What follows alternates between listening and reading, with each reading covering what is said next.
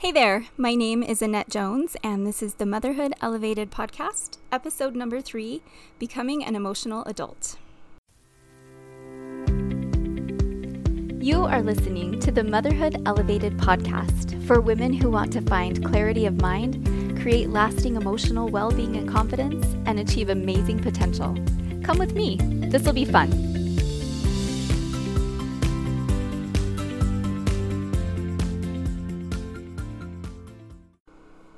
Hey, everybody, welcome back to the Motherhood Elevated podcast. I am recording this um, from the mountains. We're up at a family reunion this week. And so I'm going to have to figure out how to find some Wi Fi and upload this episode for you this week. But I just want to take a second to thank all of you who have given me such wonderful feedback on this podcast. I've had a lot of people tell me that the first two episodes were very helpful for them and that they learned a lot. So I'm going to keep it going. I love doing it and I think it's a lot of fun. So thanks for listening. My goal with this podcast is to share these tools with as many women as possible and to teach them how to coach themselves to deliberate and fulfilling lives. And I don't know if you've noticed this, but I found that as a mom, my kids watch me and they pick up on my actions and my habits and the things that I say without me even trying to influence them and without them really knowing it. And I can see that when I'm applying these tools that I show up differently for them. And I think I'm not only a better mom, but a better example of positivity and happiness and um, feeling content. So, we hear all of the time that children hear our actions much more loudly than they hear our words. And I've definitely seen this to be true with my own kids. They don't like lectures from me for sure. And I think that they learn more by watching me than even through the formal lessons I try to teach them in family night. PowerPoints and all, I've done it. Not that those family night lessons aren't important, they are for sure, but I think our everyday examples are extremely influential for our children and for everyone we come into contact with. I think there is a real need for positive role models in today's society. And women and moms who are healthy emotionally and mentally are a very powerful force for good in the world. So that's why I'm pretty passionate about sharing this work because I believe it's really valuable as we seek to achieve that emotional wellness. And coaching has done just that for me. It's really helped me in my everyday life as well as through some of my very biggest challenges. There is a quote from the Prophet Brigham Young that summarizes what I think coaching has done for me. He said, The principles of eternity and eternal exaltation are of no use to us unless they are brought down to our capacities so that we practice them in our lives. And I love that. I really feel like these coaching principles have helped me to see the gospel more completely and more concretely, and have shown me how to more effectively practice the principles of the gospel in my life. So, Today, I want to talk to you about a concept that I think is foundational in the work of coaching. And if you can understand and apply this concept, it can really change a lot of things for you. So many clients of mine come to coaching with issues having to do with their relationships with other people, either with a child or a spouse, an in law, a friend, someone at church, etc. And so much of the time, the problem stems from the client seeing the situation from a place of what is referred to as emotional childhood. So, what's emotional childhood? The definition is when you give the responsibility for your own emotions to someone or something outside of you. So, emotional childhood is blaming your problems, your frustration, your hurt feelings, or annoyance on other people or things that happen. And if you think about it, we start out as babies and we are completely dependent on our parents or our caregivers for our food, our protection, our survival, and essentially our happiness, right? And then if you've ever had a toddler, you know that sometimes, or lots of times, we, par- we as parents go out of our way to keep the peace, to keep them from going into tantrum mode, especially in a public place. And so we use things like food or toys or electronics maybe to distract them when we see the meltdown coming. So we start out our lives as children really dependent on others for our well being and our happiness. And we kind of have a very controlled life. And it's not really something that we try to do, But as children, this is kind of how we begin developmentally, depending on others. And as we mature to adulthood, we develop the capacity to understand the link between our thoughts and our feelings, and we understand that we have a choice, we have agency in how we're choosing to feel in a given situation. So we develop that capacity, but the problem is most of us aren't really taught to do this. There aren't classes offered in school about how to take responsibility for your emotions. And we were taught to be independent in other ways as we grow up. We're taught how to start taking care of our physical well being, like healthy eating habits or brushing our teeth or having good hygiene. And then we gain more independence when we get our driver's licenses and maybe get a job. And then we take on more, more responsibility for our homework and our grades as we get older. And we have opportunities then to move away from home and learn financial responsibility and independence. But I don't know that very many of us are taught how to take responsibility for our own emotions. And if you think about it, we hear all kinds of confusing messages about other people's ability to influence how we feel. We're told that other people can hurt our feelings or that we can hurt other people's feelings, right? We use those terms all of the time. And while the intention is really good, we're kind of reinforcing the idea that other people are responsible for how we feel and that they can hurt our feelings with their words or their actions. But believing this can really leave us disempowered and keep us in kind of a victim mode. But if you want to know the truth, no one can hurt your feelings unless you let them. No one can have any control over your thinking or your feelings unless you give them permission. They cannot hurt you or offend you or make you angry or annoyed or resentful, but you can choose to allow those feelings. No one can take over the power of your emotions, but you certainly can give that power away. Now, in the scriptures, we are taught that God created both things to act and things to be acted upon, and that He gave us as humans the ability to act for ourselves. So, what does that mean, the ability to act for ourselves? Well, God knew that giving agency to, our, to us as His children was crucial, and that we all needed that opportunity and that ability to keep progressing.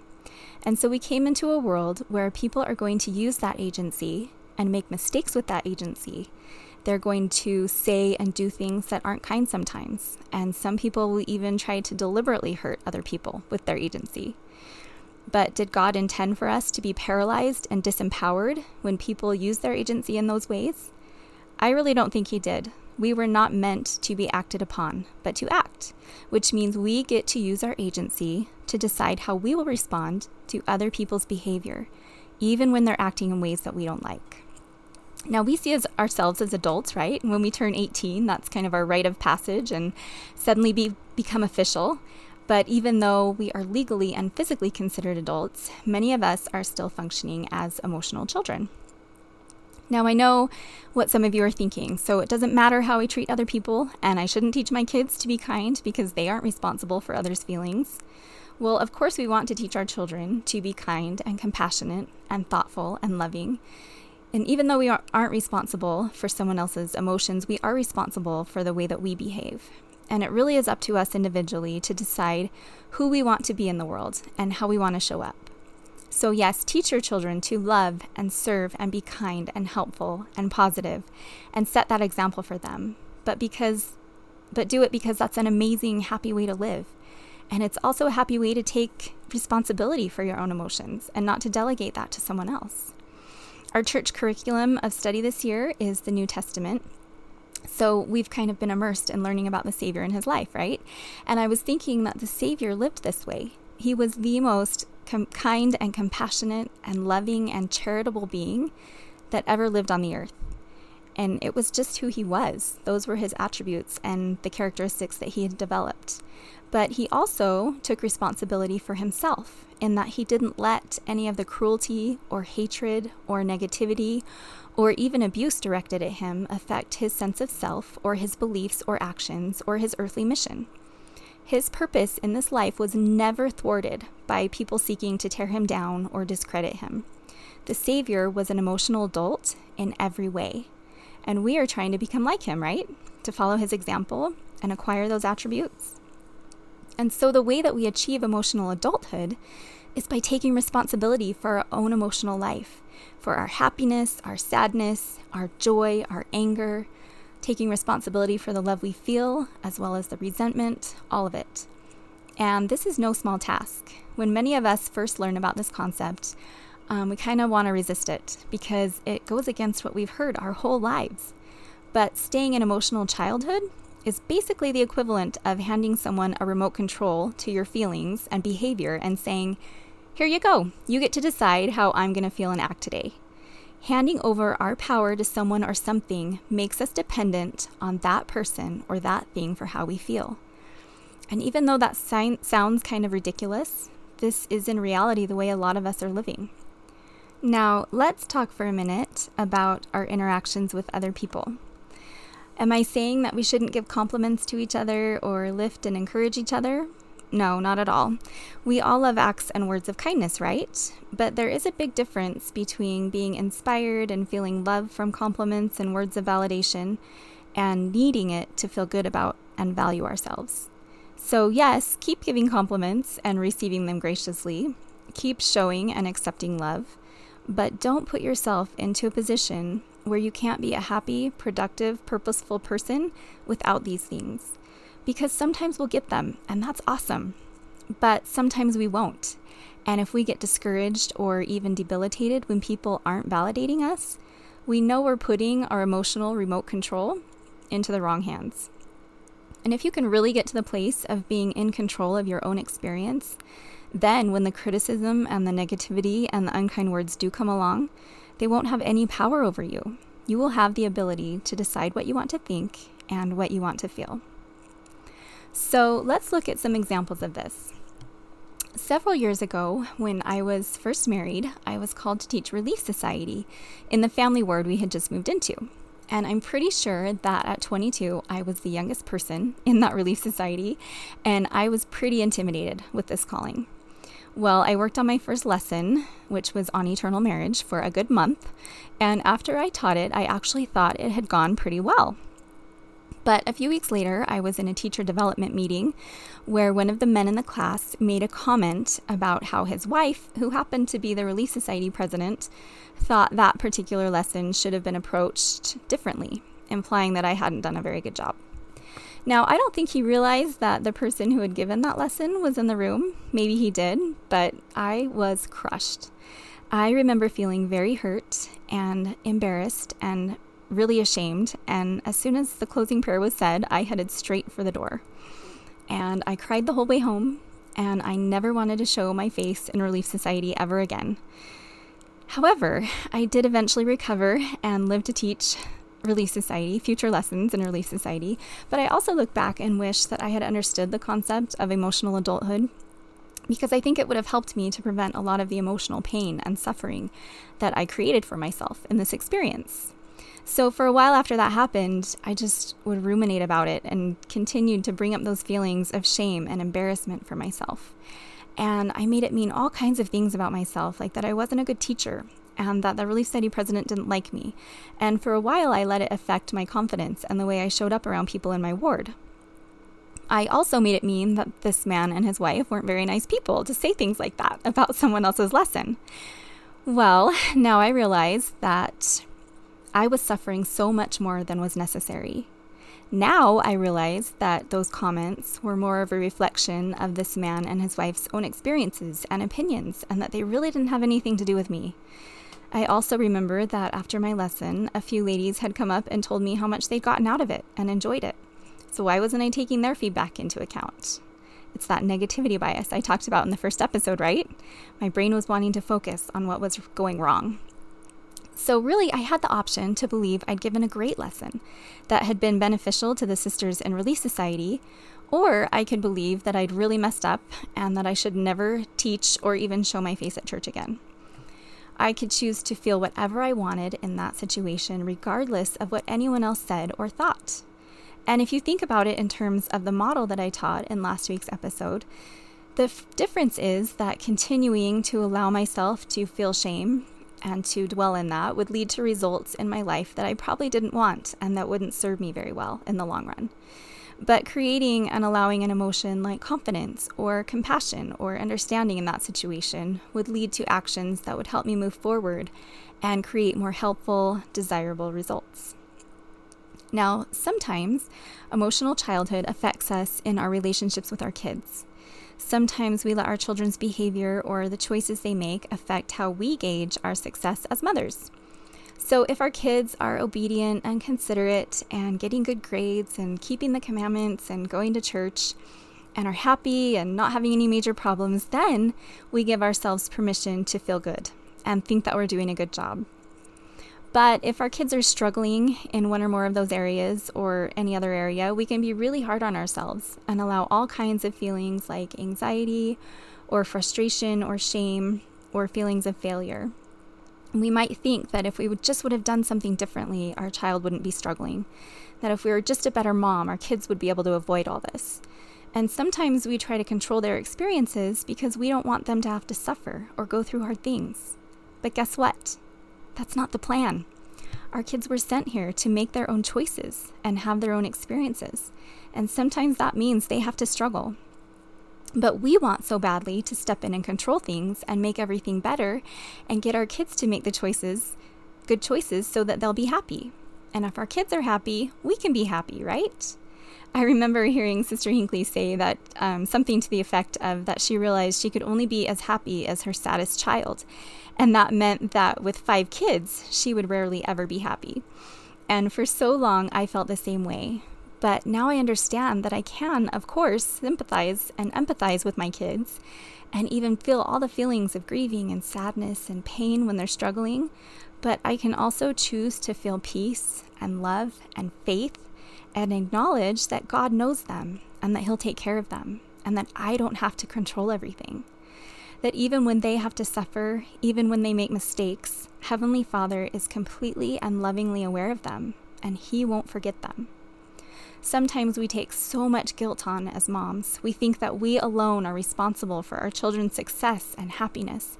And then we're so hard on ourselves when the things when things don't go the way that we want them to or the way that we think they should. But our responsibility is to love them and teach them, and then to let them make their own choices, right? The prophet Joseph Smith said that we teach them correct principles and then let them govern themselves, which means they get to have their agency and make decisions for themselves. And our success as mothers is not writing on the choices our children make. Our job is to do our best and then hand the rest over to God. And coming to that place can bring a lot of peace. We're not here to fix everything and manage everybody else's choices or emotions. And as I said before, I believe the best thing we can do as mothers for our children is to manage our own emotional well being. Then we can be the loving, supportive, faith filled examples that we want to be. And the same applies in all of our relationships with our spouses, with our friends, our extended families, our neighbors. We can let them be who they are and then decide who we want to be in our relationships with them. Now, let's make something clear. Being an emotional adult does not mean you won't ever feel negative emotions.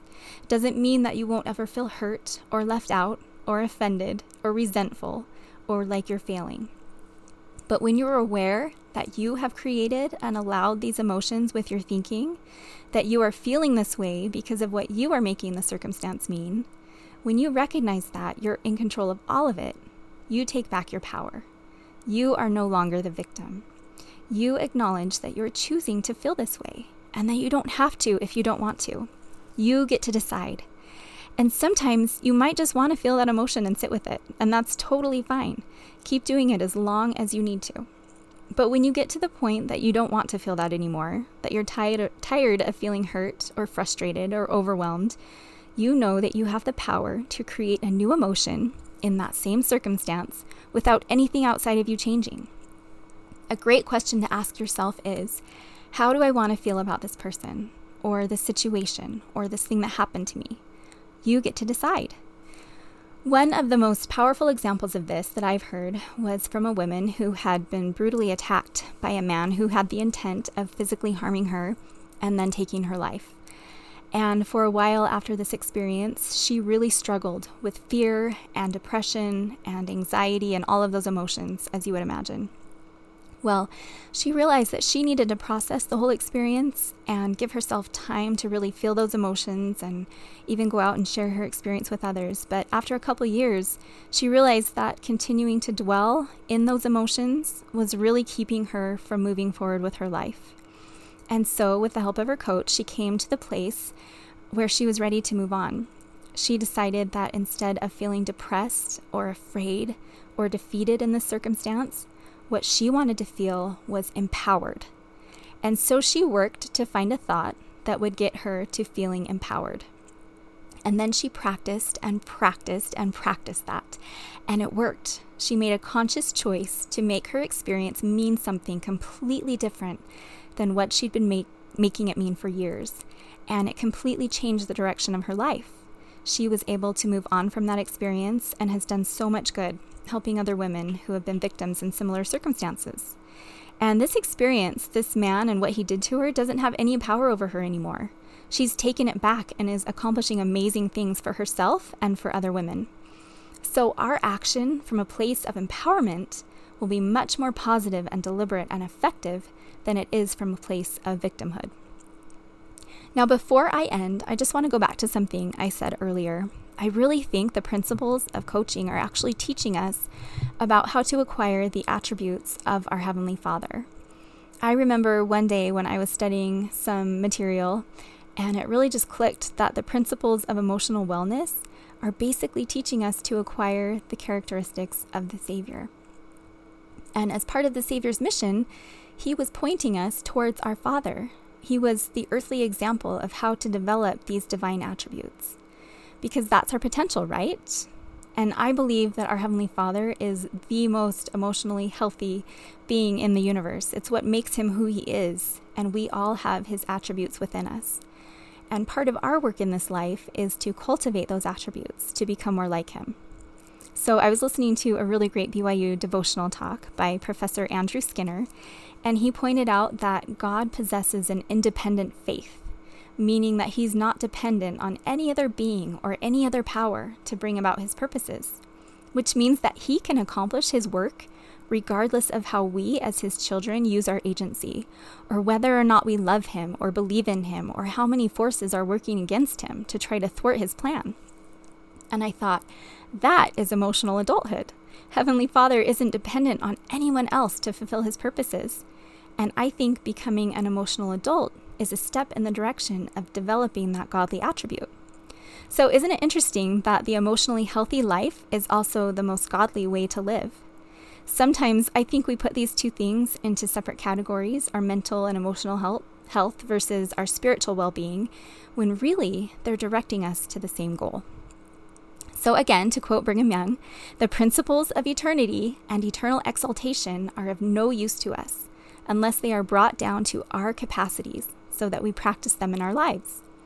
And when we can recognize and apply the principles that give us the capacity to become like our Heavenly Father, we are going to live more genuine, happy, fulfilling lives, and we'll be getting closer to reaching our own individual divine potential.